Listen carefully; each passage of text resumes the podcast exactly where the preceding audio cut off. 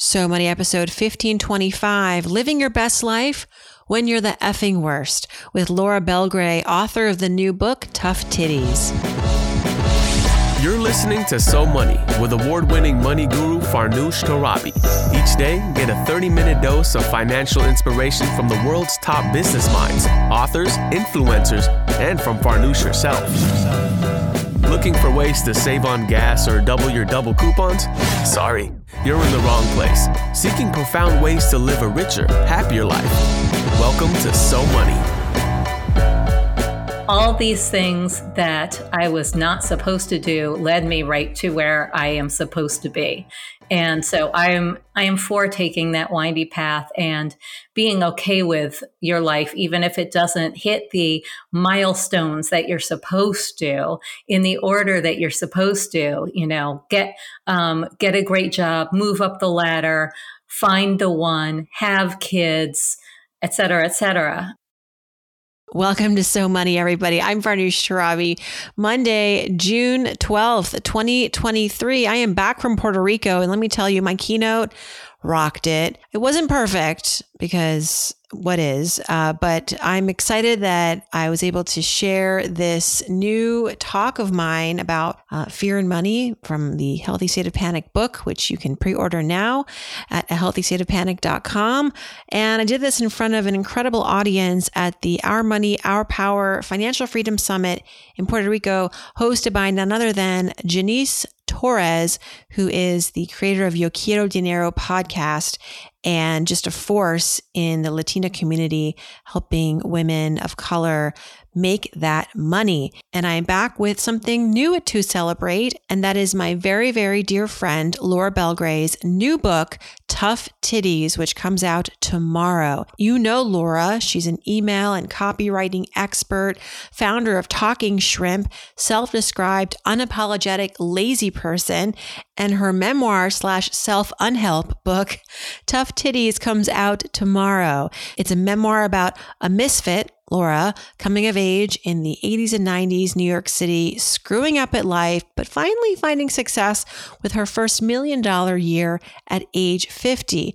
The book, as her husband calls it, is Loser Sex in the City. It's for you if you've ever felt behind in your life or your career, you've ever felt the pain of not fitting in. Laura's here to give us all permission to be ourselves unapologetically. Stay tuned for the end of the episode when I will share how you can win a copy of Tough Titties. I have several to give out, so make sure you listen to the episode, wait till the end, and hear those easy instructions. Here's Laura Belgray. Laura Belgray, welcome back to So Money, this time as the author of oh my gosh, this book, Tough Titties on Living Your Best Life When You're the Effing Worst. Congratulations. How do you feel? How do you feel at this stage? Uh, thank you so much, Farnoosh. I feel so many different things. I feel proud, like kind of a sense of surrealness that it actually exists after all these years of working on it. Like, oh, it's it's a book, and who is this person with the book? And then also overwhelmed with all the things as you know, because you're on the same road, just a little behind me, there's an infinite number of things to do. There are infinite ways that you can throw everything at your success. And it's just like, where does it end? Where do you draw the um, line? It doesn't. That's the, that's the, that's the crappy part about all this is you never feel like you can just exhale and be like, right. I'm done. I did all the things that I was supposed right. to do to bring this book to life and have it be successful. I remember when you first told me you wanted to write a book, it was at my book workshop. This was now, I want to say like 2017, oh. 2018. Those years yes. get really mm, confusing for me. Certainly, this book has also been in you for your entire life. Like, this is a book that is not just great with advice on how to, as you say, succeed at life when you're the effing worst, um, living your best life when you're the effing worst. We're going to get into some of those tactics, how you've done it so exceptionally, but it is a memoir is a series of essays that capture your comeuppance in New York City. Everybody knows I love a good New York City life story. Like I love when someone who was born here, experienced it. A lot of us here are just like new. We come with, you know, bright-eyed, bushy-tailed, but you like really roughed it in, in the beginning and have seen the wealth disparity grow. And anyway, let's start with who this book is for. I I, I was laughing because like if you're answering yes to this question, this book is for you. And here's the question: Ever feel stuck and behind in your life or career? That's kind of everybody, right? Yes. You know what? I was just on another podcast, um, Terri Cole's podcast, the Terri Cole Show, and we were talking about that exact same thing. She said she was at some conference, I think, where somebody asked who in this room, and it was somebody big, I forget who, but who in this room feels like they are behind where they're supposed to be in life. And she said every single hand in the room went up and it was like thousands of people. So I would agree with that, that that's pretty much all of us. I know very few people who feel like they're exactly where they are supposed to be or have surpassed it. Right, right. But more specifically, this book is for those of us within that cohort who want, we kind of know what we want. We don't give two F's about anything, but we're, we kind of want life to go at our pace. And we might make decisions that are counterculture. Like maybe, like you, we don't want to have children, or maybe we don't want to work the typical nine to five, or maybe we do. And so this book is really a permission slip as one of your, um, as I think it was Marie Forleo who, who, who gave you a great quote. Here she says, um, it's sort of a, a, permission slip for being 100% you. Mm-hmm. Tell us a little bit about Laura Belgray, the author, in terms of um, how are you the worst? I'm the worst in so many ways. And it's funny because a lot of people will read the subtitle and say, but you're not the worst, meaning I'm not a bad person. And no, I'm not a bad person. No. But I feel like I'm someone who ends up saying, I'm so sorry, I'm the worst a whole lot. And or I think throughout my life, I've had a lot of people say, "Oh, you're killing me, Belgray," um, whether because because I am a professional disappointer and maybe don't do the things that I say I'm going to do. Um, including for myself, like, hey, everyone, I'm going to write a book. And then, where's your book? You're killing me. Like, why yeah, aren't you writing yeah. your book?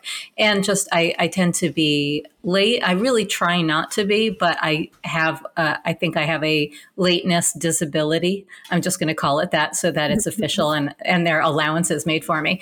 Um, I, you know, like I've gotten into toxic willingly gotten into toxic ill-advised relationships um, i'm no longer in that phase of my life thank god i'm like in a very happy relationship but entered into a long-term relationship with a married man in my oh. around 29 my early 30s and just done a lot of things the wrong way and can't get like to use an expression we used i think in the 90s can't get with the program in terms mm-hmm. of like you know, getting to work on time. I could, I survived corporate life for all of six months because I just couldn't, I couldn't follow the chain of command. I couldn't write in the voice that they wanted me to write in, which was that, which the boss called elegant and up here. I wanted everything to be in my voice and cheeky. And I could not for the life of me get there at 10 a.m. and then 9 a.m. Uh, when they switch to summer hours. So those are some of the ways in which I feel like mm-hmm. I am the mm-hmm. worst. And yet you are living your best life, which I want to get into as well. But why do you think the world is ready for this self unhelp book, as you title it? And your husband also calls it the uh, loser sex in the city. Another reason to read this book, because I think we all want that permission to do things our way, even if it is disappointing to others, and not feel like we're any less better off or we have any less potential to achieve what we want to achieve. Why do you think this book is hitting such a positive chord? I mean, people are really they are. I mean, this is not your Thank typical, you. you know, cat. We don't even know where to categorize this book because it is yeah. so different than what is out there yeah, because I've I, I, am really fearing that it'll be put in the how-to category, and I don't want that because I say it's it is not a how-to; it's more of a how not to, not and to. it's a how not to. And I think that it's striking a chord because people feel relieved when they hear someone say what they're thinking and admit that they do things wrong and that they go against the grain and cannot get with all the advice out there to, you know, wake up at five and then take a cold plunge and work out in the shower and right. um, you know, all before 9 a.m. Yes. Yeah. Everyone is, everyone is out there telling you to optimize. And even the way they tell you to, they think they're giving you permission, like it's okay to rest. It's not selfish to rest. But then they tell you how to schedule in your rest. And um, I don't know, you're supposed to, like all the, all the advice out there about relaxing and being, and, and resting and getting enough sleep and fighting burnout all seems to be in the same vein as the hustle stuff and the grind stuff. Mm-hmm. It's just all one and the same. And I think people are relieved to hear someone say, I don't get it right. I screw up all the time. And there's like, wisdom in that. Can we yeah. be completely honest? I mean, maybe you didn't realize in your 20s and maybe even your early 30s that what you were doing was leading up to living your best life. But for those who feel like they're in the mess of things and maybe they are the folks who are like, "Oh, you're you're killing me." You know, they they hear that a lot in their lives. What what do you want the message to for them to be? Like something that you wish you had recognized maybe even earlier in your in your comeuppance in your career and also in your personal life as you were making choices that weren't the traditional choices. Yeah, I think that one thing that I realized as I was writing the book, because I, I, really didn't know how it was going to end, what it was going to be while I was writing all these stories. Uh, I just knew that thematically, it was a lot of examples of me being a not supposed to person, doing things not the way I'm supposed to. And I realized by the end, like, wow, all these things that I was not supposed to do led me right to where I am supposed to be.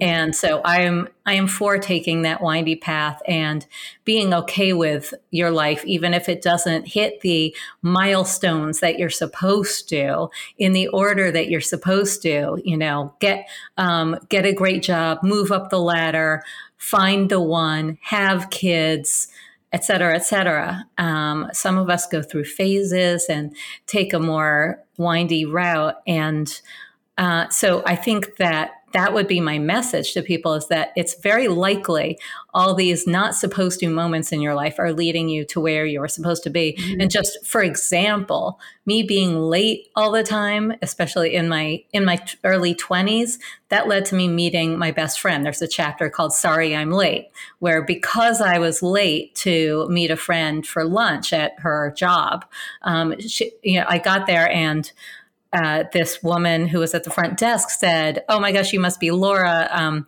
Susan was mad at you for being late, so she went to Bendel's to punish you and buy stockings and make you wait. So, do you want a diet coke?"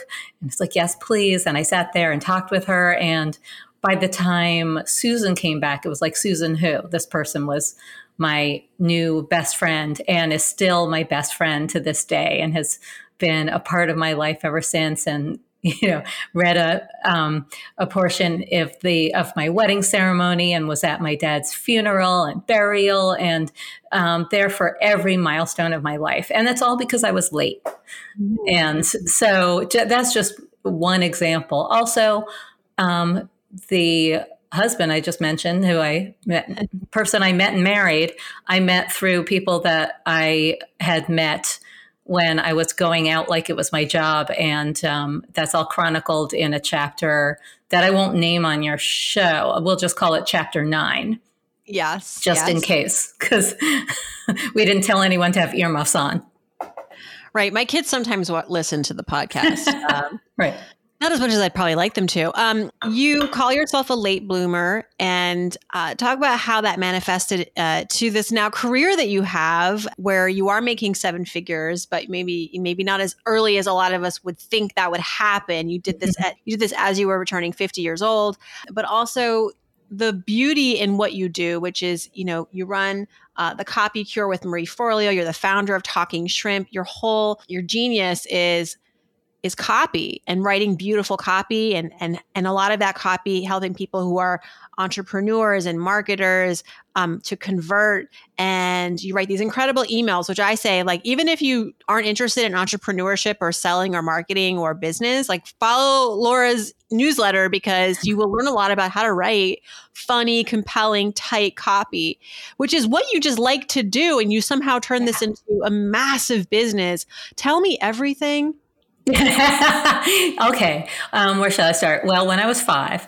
Now, yeah, I, yeah, yeah. so to a lot of people, like none of this might um, seem like a late bloomer path because I did after what seemed like a long time in my early 20s after college but was really only like a year and change um, i did get a job and that led to more you know to an internship and led to more jobs etc but i always felt like i was behind. I was not able to climb a ladder. I still i always felt like i haven't found my thing. I haven't found my thing. And then and then I got into writing TV promos, which was a dream job. Um, I found out there was a job that involved watching a lot of TV and writing these little things during the commercials that advertise the shows. Those were promos. And I was like, holy crap, that's a job. I need that job. And I did go and get that job. And I had it for many years. But then, kind of typical of me, I got complacent. And when other people were moving on or telling me I should be moving on to something bigger, I just didn't. Um, I was just like, well, it's nice here. And I don't know what I would, I want to write something bigger and something in my voice with maybe more more um, lasting power. Like these are things. These spots that I wrote were they were really fun to write and it was great, but they'd air for a couple of weeks and then they were gone.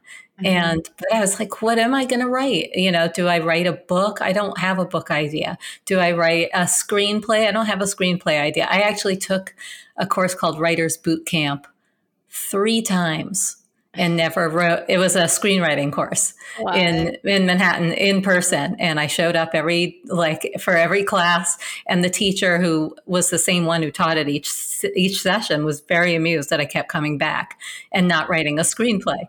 And then she was getting rich off of your inability to close the deal here you know? Exactly. I don't think she was getting rich but someone was making money off of me. And then in around 2009, um, Marie Forleo, who I had met in years earlier in hip hop class at Crunch, got me into the online world. She pulled me in, and um, she she asked me to. We were good friends who would walk home together from class, from hip hop class, and I would talk about what I did. She'd talk about what she did, and so she knew I was a copywriter. She asked me to speak at her um, at her first live event, which was called Rich, Happy, and Hot Live. And it was 50 people in the Soho House Library. And so I talked about, I gave a talk called Five Secrets to Non Sucky Copy. And people started coming up to me and afterwards and asking, like, hey, can you help me with my website? I'm a realtor. I don't know what to put on it. I don't know what to put on my about page, etc. And I was like, yeah, I can do that, even though the only kind of copy I'd written was in promos and it was a totally different thing. I was like, I knew I could do better than most people at writing in a conversational tone, like a person. So I started taking clients and started building an online based business of of client works of one to like working with people one to one on their copy for their websites, their emails, their marketing, all that kind of stuff. And eventually pivoted once again when I got tired of having clients and really just I hated looking at my schedule. I loved the work I did with them in like when we were in the session together, when we were on the phone or on Skype at the time, um, yeah. in a uh-huh. Google Doc. I really liked what we were doing, but I hated seeing them on my calendar. Yeah. And um, and that's when I decided to figure out like how can i make a living without doing these one-on-ones without having things on my calendar by just like having my week look like a lot of email writing sitting on my couch and writing emails at my own pace at my leisure? Um, i'd already figured out how to have a life where i didn't have to set an alarm. Like I didn't take any clients before noon or one. Yeah. But now I wanted to take that to the next level and have lots of blank space on my calendar. So I started creating programs. I had already started the copy cure with Marie, and that gave me a taste of what was possible. Like having a course out there that people bought and then and it, it made a lot of money, especially partnering with Marie because she had the infrastructure and the list. But um, to be able to make a living doing that and then also just writing my emails as a way to sell whatever I was offering. Mm-hmm. And I pivoted to that and it made a like I didn't know if I was going to be able to make up the difference in income. Like if I drop my clients, am I ever will I ever make up that income with, by just selling some courses, et cetera? And uh, I created a group program, a mastermind called Shrimp Club, and that was the year that I made my first million in a year mm. um, because it worked. Yes. And because you were doing it your way. And we, we share a friend, Susie Moore, who likes to talk about letting it be easy. Mm-hmm. I think as much as that, maybe we, we resist that because we think like, no, we have to like, we have, hard means better. It's kind of true. It's kind of yeah. true. When have you ever like sweated over something and then it came out perfect you know like that. It's so it's such a it's such a myth. It is. Um, i've never valued doing it the hard way. I often end up doing it the hard way because i'm inefficient or i try to skip i try to make it easy and i cut corners or skip steps and then it becomes a mess. But my spirit is always about making it easy because i don't I do not locate my self worth in working hard, in how hard I work or how busy I am. I actually feel kind of ashamed when I'm trying too hard or when I'm too busy and value being, value having it be easy.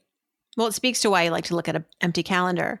Um, yes. Whereas I might get a little nervous if I see an empty right. calendar. I'm not doing enough. How am I actually like? This is a. I'm living a lie. Like I'm not doing anything. I'm curious, where do you think this personality of yours comes mm-hmm. from? Is it like did you inherit this from a parent? It's it's kind of incredible, you know. I, I you do give yourself the credit, right? Like how you are. Maybe in our twenties, we don't recognize the value in it because every it's it's so counterculture, and and everybody wants you to like jump out of college and get the job and start working and paying your dues, and yeah. have that full busy calendar as a sign of success, but you somehow like just were never sucked into that. You did yeah. resist that. And so what do you what do you think is sort of the the the psychopathy behind that? The psychopathy, yeah. The psychology? The psychology. because, because, some of it is a pathology. Like, like, like yeah. I am a psychopath. Pathology, um, that's the word, psychopath. Yes, the pathology. Yeah. You know, I, I don't think either my parents are like me or were My my dad is now um, I'll say past. I usually say dead, but that's kind of jarring. But my dad is no longer with us. Um, but he, my my mom is a pretty hard worker, though she though she likes her leisure time and never wanted to work full time actually. She's always said like i don't i would never want to have a full-time job. She liked working part-time. She likes having she actually likes to sleep fairly late. We're a bunch of night owls. So i said my mom isn't like me but maybe she is um, thinking about it out loud. And my dad is a bit uh, he was always a bit of a rebel. It mm-hmm. in the same way that i am. Like not a cool rebel, not someone who was like racing cars and doing drugs or anything like that, not wearing a leather jacket like James Dean. But, um, and I've, I've never done a drug except for like sleep gummies um, with THC. Um, and have no tattoos or anything like that. But I, I think that if I were to take one of those personality tests, like the four, uh, what is it? Is it Gretchen Rubin's? Um, there's like the questioner, the obliger, the rebel, and I forget what the other one is, but I am both a questioner and a rebel. Like I don't, I do, I question authority, I question things that I'm supposed to do, and I rebel against expectations of mm. me for better or for worse. I mean, yeah. sometimes I've really sabotaged my success and trajectory by by saying no, I'm not going to do it because you want me to. Mm. Well, you write about this in one of your chapters called Baby Fever, where mm. you explore your ultimate decision to not to not have children and it was like you tested yourself. You're like, well, if this was something that was illegal, would mm. I still want to not do it? Because I am that rebel. Maybe I maybe I'm drawn to things that are naughty, you know. But uh, the answer was still no. Um, yeah. I'd love to explore that a little bit because we talk about that sometimes on this show. These big life decisions that do carry a cost. Uh, many more people now are are, are preferring to not have children and while we've come a bit like we've come a far way like we i think we can ex- accept this and acknowledge this and we don't shun people for this choice but there's still something out there that does leave some women and men like feeling guilty re- re- regretful like awkward oh, yeah. around their family and loved ones how did you know this was not your path and how did you stick to it yeah so unlike a lot of women I've talked to who are child free by choice, I did not always know in my bones, or at least didn't acknowledge that I knew that I didn't want kids. I was on the fence for a long time because I, I didn't actively want them, but I was waiting to want them because there was so much pressure to want, you know, everyone said someday you'll change your mind. Someday you'll, you will want them. It'll hit you. Some sort of maternal longing will just sneak up on you one day and then you will want to have a kid. And it never happened. I was just waiting and waiting. And, um, it was tough because it was tough to make a decision to come to a clear, like hard no on it because I was looking everywhere for examples of older women who, you know, were now past the choice, past childbearing years, and could say, I didn't have kids and I never regretted it and I love my life. All there was was Dame Helen Mirren that she was the only one I could find um, when I Googled, and like Oprah. But people would talk about Oprah with a sadness. Like Oprah, you know, she's rich, she's got an empire, um, she's got Stedman and Gayle, she's got a, an avocado orchard, but she still doesn't have it all. And so I was just so afraid of that regret women just can't win you know when you become wealthy you can't win when you're not wealthy you know it's not even that's not fun you're right even jennifer aniston you know still mm-hmm. the article is like is that a baby bump you know she just right. had a hamburger like leave the woman right and she has it's like she's been publicly forgiven because it came out recently that she did want to have kids. So it turns out she wasn't this shrew who wouldn't give Justin Theroux kids. Yeah. You know, that was the that was the mythology around her. Like she doesn't want kids. What a what a biatch. Um, no wonder they're divorced. Like no wonder he dumped her. I love how you write in that chapter about how there is also this like separation of women who, well, this perception that like if you're a woman with children versus a woman who doesn't have children, like there's no more friendship. You can't get along. Like you know i want to say for the record like you and i are different in that in those departments but we do get we get together. We make yes. it happen. And i think that that is part of the fear too is that maybe like you're in a different club mm-hmm. um, you're in a different category of woman. And so you know you can't mix with other categories of women. It's sort of like when I go to pick up my kids at school, it's like the stay at home moms versus the working moms. Nobody really cares, but I have to say, when we get to talking about work, like there's a little bit of maybe like awkwardness around that. If one person's not working, one person is. There's no permission to just own your decisions and yeah. then move on from there. Right. And I, I will say that, that that was one of the things that occurred to me was like, not that I wouldn't get along with people or connect with them anymore if I didn't have kids and they did, but that I would be excluded from this right. club where everybody made connections. And it's like, mm. you know, oh, we're, you know, people, my sister lives in Silver Lake and her world is full of like, oh, yeah, we're friends with Dax Shepard and Kristen Bell from the school. Like everybody's uh-huh. friends with, like, meets these big important people because they have kids at the same school. And I was like, oh, I'm going to miss out on a lot of those connections. And somebody assured me, um, she reassured me, like, trust me, you have as many um, you're you're shoved together with as many people you cannot stand, or way more people you can't stand through your kids than you are with people you really like and want to make friends with. And then you also start to uh, this is one of the things that comforted me also. They, they'd say and then you also start to judge your friends because maybe you don't like the way they parent and it causes a rift between right. you. So there's no perfect solution. There is no shortage of reasons to start disliking people okay? Right. that's what i'm learning.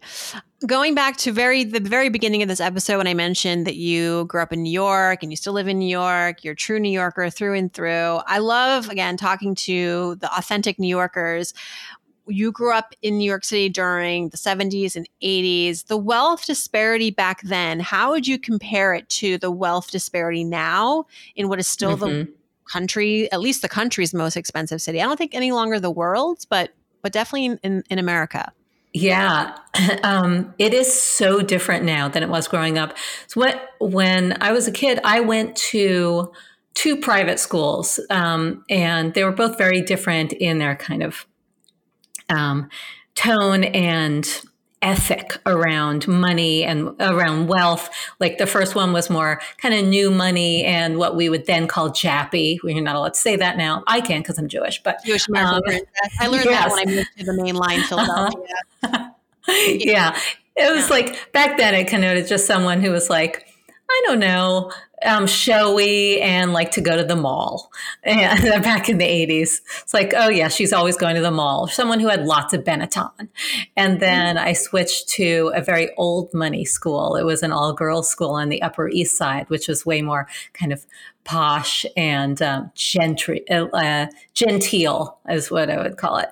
Um, Brand names with no labels. Yes, exactly. right. Yeah. No labels um, drive a beat up Volvo in the Hamptons. Like, don't show that you have a lot of wealth, even though you have a Renoir in the TV room. Um, so it was a, so there was a big difference in culture between those, but between now and then, like I still, even at the old money, really fancy school, um, there were all kinds there was a whole range of kids in my class. There was one of my friends um, what her dad was a cartoonist for the new yorker and they lived in a rent controlled apartment. There were a lot of kids of authors and artists and um, my dad was a shrink but not not a psychiatrist a psychotherapist. Um, you know he didn't make like buckets of money. And we could still afford they my parents could afford to send two kids to private school and live on the Upper West Side in a classic six without being hugely wealthy, by just being comfortable. And that's just not possible anymore. Oh. Now it's like, and now there are SUVs, you know, piled up in front of the schools, um, stretching for blocks, like a, a traffic jam of, of black SUVs at all these private schools. We didn't have that then. It wasn't the same. And it wasn't like everybody you knew was a hedge funder's kid. Mm-hmm. Mm-hmm. Oh, don't I know it? I mean, it's um, it's crazy. I was reading the article in New York Magazine about it was recent about what would it cost to live in New York in your dream, mm-hmm. in your dream scenario. And they interviewed yes. a bunch of 20 somethings. They did a similar article when I was in my 20s that I read, but it was um, it was cool. It was sort of like a choose your own adventure in New York as a 20 something adventure meaning like where you would live and how you would you know where you spent your money and did you have kids did you not have kids? And at the end it would punch out a crank out a number for you like here's how much you need to earn every year. Yeah. uh, mine was a million dollars a year and i was making $42000 time. And i was like okay i guess i'm i'm gonna move stat because i could not even fathom how to get to seven figures like that um, by the time I was like ready to have kids. And so all this to say, fast forward to this this new article and they and again back to your commentary about the wealth disparity and this woman in the article in her 20s her perfect life in new york was three kids in a brooklyn heights brownstone full like you know yeah full brownstone wide like and mm-hmm. wants to eat out at all the fancy restaurants and the New York Magazine, which is where I want to fault them, they said, okay, you're going to need $700,000 a year. And I oh, was oh, like, yes. I saw that. That was a shockingly low number. I'm like, that's like not. that has to be after taxes, right? Because yes. she's really making like 1.5 and then even then she's making some trade-offs because that's not going to get you three kids in private school a town townhome is like 8 million dollars so Yeah. Depending on the neighborhood, it can be like, twenty-six on the million dollars. Right. anyway that that article really frustrated me because i was like that's that's a lot of money still but it's still like even if so making $700000 sadly in you know with those demands you're you're struggling some days i would imagine unless you have Yeah. inheritance or family money Well, and then you consider college. If they're planning to send their those kids to college, that wasn't factored in. There was no there was no more money left for college for these None, not a cent. Um, and the one lifestyle that looked doable, just from from our point of view, but probably not the guy who wanted that lifestyle. It was like 120 something thousand. He wanted like a sick apartment in Bushwick and to party and spend a month um, or up to like two months a, a year in Europe, which is uh, which we we both have learned is cheaper than than hanging out here. being that bushwick apartment Uh-huh. for 10,000 a month, I guess. But yet, uh, not to give the New New York Magazine too much of a plug, but that was an interesting um, conversation starter of an article. It was. Tell me about the title Tough Titties. And also, everybody, just order the book. I'm going to actually give away several copies of this to the audience. So stay tuned. At the end of the episode, I'll share how you can win a free copy of Tough Titties. It's very on brand with you, Laura. It's got sort of this like 70s retro vibe going on the cover. But I want to know the story behind the title Tough Titties before we go. Tell us. Yeah. So, I mean, I, for a long time, I didn't know what the book was, and it was coming out like all these stories about New York. And kind of my working title for a while was New Dork City, but I knew that wasn't the whole story. That was like there are a lot of dork stories in it, but it does take us to the you know current day, and um, that seemed too like Judy Blume, Tales of Fourth Grade Nothing. And then one day, I found myself saying something that I say all the time. I realized, oh t- I just said tough titties. I say that all the time. I, I guess because I'm still 12 and because it is my natural response to things that I am supposed to do. Like, oh, you want me to come in, you know, at 9 a.m. and stay till mm-hmm. five or six? Tough titties. You want me to have kids like you do? Tough titties. You want me to, you know, pound the pavement my my first day out of college and like score a corporate job and wear pantyhose and get to an office and wear a power suit? Tough titties. So that is where that comes from. It is just a, a natural response to that supposed to life that we talked about in the beginning.